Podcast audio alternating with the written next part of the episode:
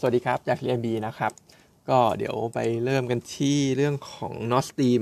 แก๊สฝั่งยุโรปก่อนนะครับ เมื่อคืนเนี่ยทางรัสเซียแก๊สปอมเนี่ยเขาก็บอกว่าเดี๋ยวจะมีการเมนเทนเพิ่มเติมในวันพุธที่จะถึง ก็คือในวันวันพุธที่จะถึงนี้นะครับ ซึ่งการมีเทนเพิ่มเติมแบบนี้มันจะทำให้ capacity ที่ส่งไปยุโรปเนี่ยลดลงไปอีกครึ่งหนึ่งเลยนะครับ จากเดิมตอนนี้40%อยู่จะลดลงไปเหลือแค่ 20%เท่านั้นนะครับ เพราะฉะนั้นก็เป็นสถานการณ์ที่ค่อนข้างสุ่มเสี่ยงกับฝั่งของยุโรปที่กำลังจะเข้าสู่หน้าหนาวในช่วงของ quarter สี่ตรงนี้นะครับ ซึ่งเมื่อคืนหนึ่งเนี่ยพวกราคาก๊าซ TTF ฝั่งยุโรปก็ปรับเพิ่มขึ้นจาก 130 ยูโรไปเป็น 170 นะครับ ตัวของ Henry Hub ก็ปรับเพิ่มขึ้นจาก 5 5 6 เหรียญเนี่ยไปเป็น 8.6 เหรียญเช่นกัน ก็ถือว่าขึ้นค่อนข้างแรงด้วย ทีนี้ผลกระทบมันก็คงชิ่งมาฝั่งเอเชียเรานะครับ อย่าง JK อ่าเอเชีย JKM เนี่ยที่ เป็นราคาหรือว่าเป็นแก๊สที่ไทยเราก็ Import เข้ามาด้วยเนี่ยปรับก็น่าจะปรับเพิ่มขึ้นมาตามลำดับกันไป ซึ่งตรงเนี้ยปีเนี้ยประเทศไทยน่าจะนำเข้า LNG เยอะขึ้นอยู่แล้ว ด้วยความที่ว่าหลุมเอราวันเนี่ยก็มีช็อตฟอลทำไม่ได้ตามกำลังการผลิตนะครับเพราะฉะนั้นเดี๋ยวโดยภาพรวมเนี่ยพูแก๊สไพของเราเนี่ยในไทยเราเนี่ยก็น่าจะปรับเพิ่มขึ้น ซึ่งตรงนี้น่าจะเป็นผลกระทบด้านลบกับ ตัวของโรงไฟฟ้านะครับ แต่ว่าไอตัว negative impact เนี่ยต้องดูกันอีกทีหนึ่งว่าทางรัฐบาลเนี่ยจะสามารถให้โรงไฟฟ้าเนี่ยปรับค่าไฟเพิ่มขึ้นได้แค่ไหน แต่ท้ายที่สุดแล้วเนี่ยก็คิดว่าปรับเพิ่มขึ้นคงไม่ได้มากอะไรเท่าไหร่คงจะโดนผลกระทบเรื่องของต้นทุน แล้วก็เราก็คงจะใช้ไฟกันแพงขึ้นนะครับเพราะฉะนั้นเป็นผลไม่ค่อยดีเท่าไหร่ต่อโรงไฟฟ้าในบ้านเรา จริงๆ รวมไปถึงฝั่งของยุโรปด้วยนะครับ เพราะว่าการที่ราคาก๊าซ มันสูงแล้วก็ขาดแคลนแบบนี้มันก็เหมือนจะทำให้ฝั่งของยุโรปเนี่ยมีการแบ่งสรรปันส่วนก๊าซใช้ในอุตสาหกรรมต่างๆ เพื่อที่จะสงวนก๊าซไว้ใช้ให้มันได้นานที่สุดอะไรอย่างเงี้ยนะครับเพราะฉะนั้นเนี่ยตอนนี้ทำให้ภาคอุตสาหกรรมการผลิตต่างๆ ฝั่งนั้นเนี่ยเหมือนต้องเริ่มคัดรันคัด capacity ลงนะครับเพราะฉะนั้นเราจะเห็นเรื่องของ supply shortage เรื่องของเงินเฟ้อน่าจะเกิดขึ้นต่อเนื่องในฝั่งของยุโรป หรือแม้กระทั่ง recession ก็เป็นอะไรที่น่ากังวลฝั่งนู้นเหมือนกัน จากปัญหาเรื่องก๊าซเรื่องสงครามตรงนี้นะครับ ส่วนโรงกลั่นนิดนึงแล้วกันนะครับ ช่วงนี้ไอ้ก่อนนั้นเนี่ยสักเดือนหนึ่งที่มีข่าวว่าทางรัฐบาลจะเก็บเก็บ ค่าการกลั่นอะไรพวกนั้นนะครับ แต่ว่าตอนเนี้ยน่าจะ overhang ตรงเนี้ยน่าจะหายไปหมดแล้วแหละ เพราะว่าปัจจุบันเองพวก gasoline crack spread diesel crack spread ก็ drop ลงมาค่อนข้างเยอะ ไอ้ข้อกล่าวหาที่ว่าโรงกลั่นเนี่ยได้กำไรเยอะเกินควรเนี่ยก็คงน่าจะเริ่ม fade fade ว่าหมดไปนะครับ เพราะฉะนั้น overhang ตรงเนี้ยเราคิดว่าลิฟต์ออกจากกลุ่มโรงกลั่นไปเรียบร้อยแล้ว กลุ่มโรงกลั่นก็ยังเป็นอะไรที่เรามองว่าน่าเล่นน่าสนใจอยู่เพราะงบน่าจะออกมาดีนะครับ แล้วก็ไปกันที่ Walmart นิดนึงละกันเมื่อคืนเนี่ย Walmart เขามีการคัดตัว e a r n i n g forecast ควอเตอร์สรวมถึง full year ลงนะครับ ซึ่งทำให้เขาคัดตอนตลาดหุ้นปิดไปแล้วนะครับ ซึ่งหลังตลาดเนี่ยพวก stock future ของ Walmart หรือว่าพวก target อะไรพวกเนี้ยก็ดรอปลงค่อนข้างเยอะดอมาเนี่ยติดลบไปประมาณเกือบ 10% target ติดลบ 9%นะครับก็กังวลเรื่อง recession นะครับเลยคัดลงมาค่อนข้างเยอะทีนี้ retailer ในไทยเราค้าปลีกในไทยเรา นักวิเคราะห์มองภาพไม่ได้เหมือนทางฝั่งของอเมริกานะครับ เพราะว่าเราเองเนี่ยครึ่งปีหลังอยู่ในภาวะของการฟื้นตัวนักท่องเที่ยวจะเข้ามามากขึ้นนะครับ เพราะฉะนั้นเราคิดว่าของเราคงจะไม่เหมือนวอลมาร์ที่ต้องคัดนั่นลง เราคิดว่าของของเราเนี่ยยังดีอยู่เศรษฐกิจเรายังไปได้ ไม่ได้มี recession เหมือนฝั่งนู้นนะครับในขณะที่ตัวของ KFC ข่าวเมื่อเช้าเนี่ยก็ทาง RD นะครับหรือว่า Restaurant Development เนี่ยเขาอยากจะ exit ประเทศไทยออกไป ซึ่งไปดูโครงสร้าง KFC คร่าวๆก่อนนะครับ ปัจจุบันเองเนี่ย RD เนี่ยมีสาขาอยู่ประมาณ 230 สาขาเซนเทลมีประมาณ 300 กว่านะครับ ในขณะที่กลุ่มของคุณเจริญก็มี 300 กว่าเช่นกันนะครับการที่เขาจะ exit เนี่ยก็คงจะขายขายสาขาออกทั้งหมดออกไปนะครับ ซึ่งทีนี้เราก็มาดู potential คนที่น่าจะซื้อนะครับ เอาคนที่ไม่น่าซื้อก่อนละกัน ก็ 1 ตัวของมิ้นเนี่ยมิ้นเองไม่น่าได้ซื้อ เพราะว่าเมื่อก่อนในอดีตถ้าจำกันได้ก็เคยมีประเด็น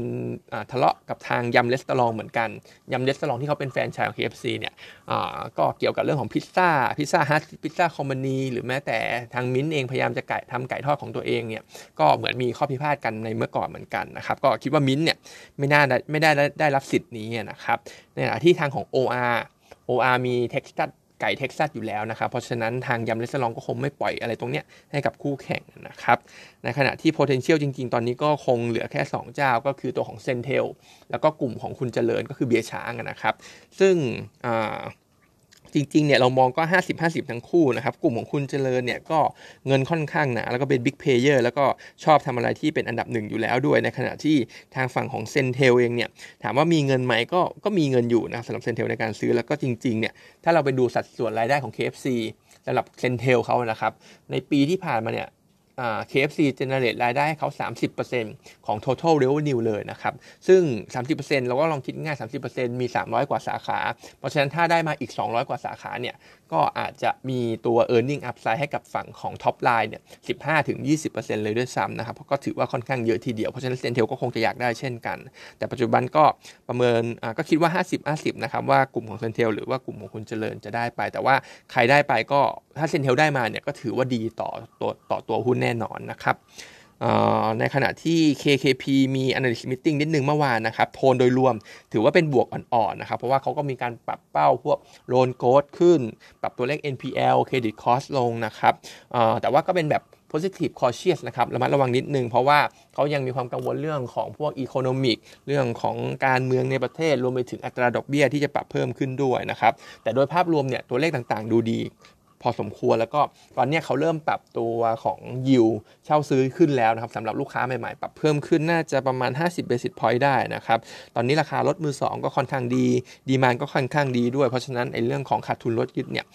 ยังเป็นยังไม่ใช่อะไรที่น่ากังวลในช่วงระยะสั้นตรงนี้นะครับ แล้วก็สุดท้ายเรื่องของ cost of fund เขาบอกต้นทุนเงินฝากของเขาเนี่ยปัจจุบันจริง ๆ ดอกเบี้ย ถ้าเราลองไปดูเนี่ยธนาคารเกียรตินาคินให้ดอกเบี้ยเงินฝาก เยอะกว่าเจ้าอื่น ๆ อยู่สักเล็กน้อยอยู่แล้วนะครับเพราะฉะนั้นคอสฟันหรือว่าคาซาถ้าจะปรับเพิ่มขึ้นเนี่ยดอกเบี้ย ดอกเบี้ยเงินฝากที่จะปรับเพิ่มขึ้นเนี่ยเขาคิดว่าเขามีรูมที่จะชะลอการปรับขึ้น คือปรับดีเลย์ได้ได้ได้ช้ากว่ากู้แข่งนะครับ เพราะฉะนั้นก็อันนี้ก็เป็นบวกกับเขาเช่นกันนะครับ โดยรวมๆก็อย่างที่ว่านะครับบวกอ่อนๆ positive caution นะครับก็ถ้าเปรียบเทียบกัน KKP Tisco เนี่ยตอนนี้เราชอบ KKP มากกว่านะครับแล้วก็สุดท้ายไปที่ paper นะครับ วันนี้เรามีบำรุงราษฎร์นะครับ ซึ่งพี่เกษมก็อัปเกรดขึ้นมาเดิมทีให้โฮตอนเนี้ย ให้เป็นซื้อแล้วนะครับ หลักๆ เป็นเรื่องของตัวเลขนักท่องเที่ยวแหละนะครับ ที่พี่เกษมเนี่ยมองว่าปีนี้น่าจะคิดเป้าได้ แล้วก็เผลอๆมี upside มากกว่าเป้าที่เราทำไว้ก็คือ 7 ล้านคนในปีนี้ด้วย และจริงๆ ถ้าไปดูการฟื้นตัวของคนไข้ต่างชาติเนี่ยก็อยู่ในเทรนขาขึ้นที่ค่อนข้างดีอยู่เหมือนกัน ปัจจุบันเนี่ยไอ้พวกคำถามข้อมูลการรักษาการจองนัด เยี่ยมหมออะไรพวกนี้จากลูกค้าต่างชาติเนี่ยก็เยอะขึ้นกว่าช่วงของ pre-covid level แล้วด้วยซ้ำนะครับอันนี้เป็นอัปเดตจากทางบริษัทเขานะครับ แล้วก็ราคาหุ้นอาจจะมีย่อๆลงมาบ้าง เพราะว่ามี concern เรื่องของประเทศพม่า ซึ่งพม่าเนี่ยต้องบอกว่าเป็นเป็น contribution อันดับหนึ่งในเรื่องของคนไข้ต่างชาตินะครับ แต่ว่าเป็นอันดับหนึ่งก็จริง แต่ว่าถ้าเราดูใน top 5 top 10 ของคนไข้ต่างชาติเนี่ยเปอร์เซ็นต์ percentage สัดส่วนในการ contribute เนี่ยมันพอๆกันนะครับ เพราะฉะนั้นเนี่ยถึงแม้ว่าพม่าจะมี drop ลงไปบ้าง แต่เราก็คิดว่าไม่ได้มีผลกระทบขนาดนั้น เพราะว่าพอร์ตคนไข้ต่างชาติตอนนี้ของเขา well diversify กระจายกระจายตัวได้ดีพอสมควร และจริงๆเนี่ยน่าจะถูก offset ไปโดยตัวของ Middle East ด้วยเพราะว่าตอนนี้ Middle East ราคาราคาน้ำมันมันก็ค่อนข้างดีนะครับ คนไข้ต่างชาติเขาก็มารักษามากขึ้น โดยเฉพาะชาวซาอุที่อาจ ที่ management เนี่ยเขาก็บอกเห็นทรายเป็นเห็นเห็นสัญญาณบวกจากคนไข้ซาอุเหมือนกัน เพราะว่าเขาเคยเขา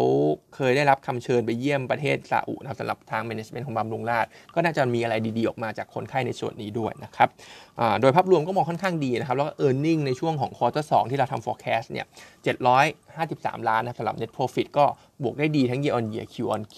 ก็เลยอัปเกรดขึ้นมาตอนนี้ให้เป็นซื้อนะครับ target price เราให้อยู่ที่ 206 บาทนะครับ วันนี้ก็มีเท่านี้นะครับ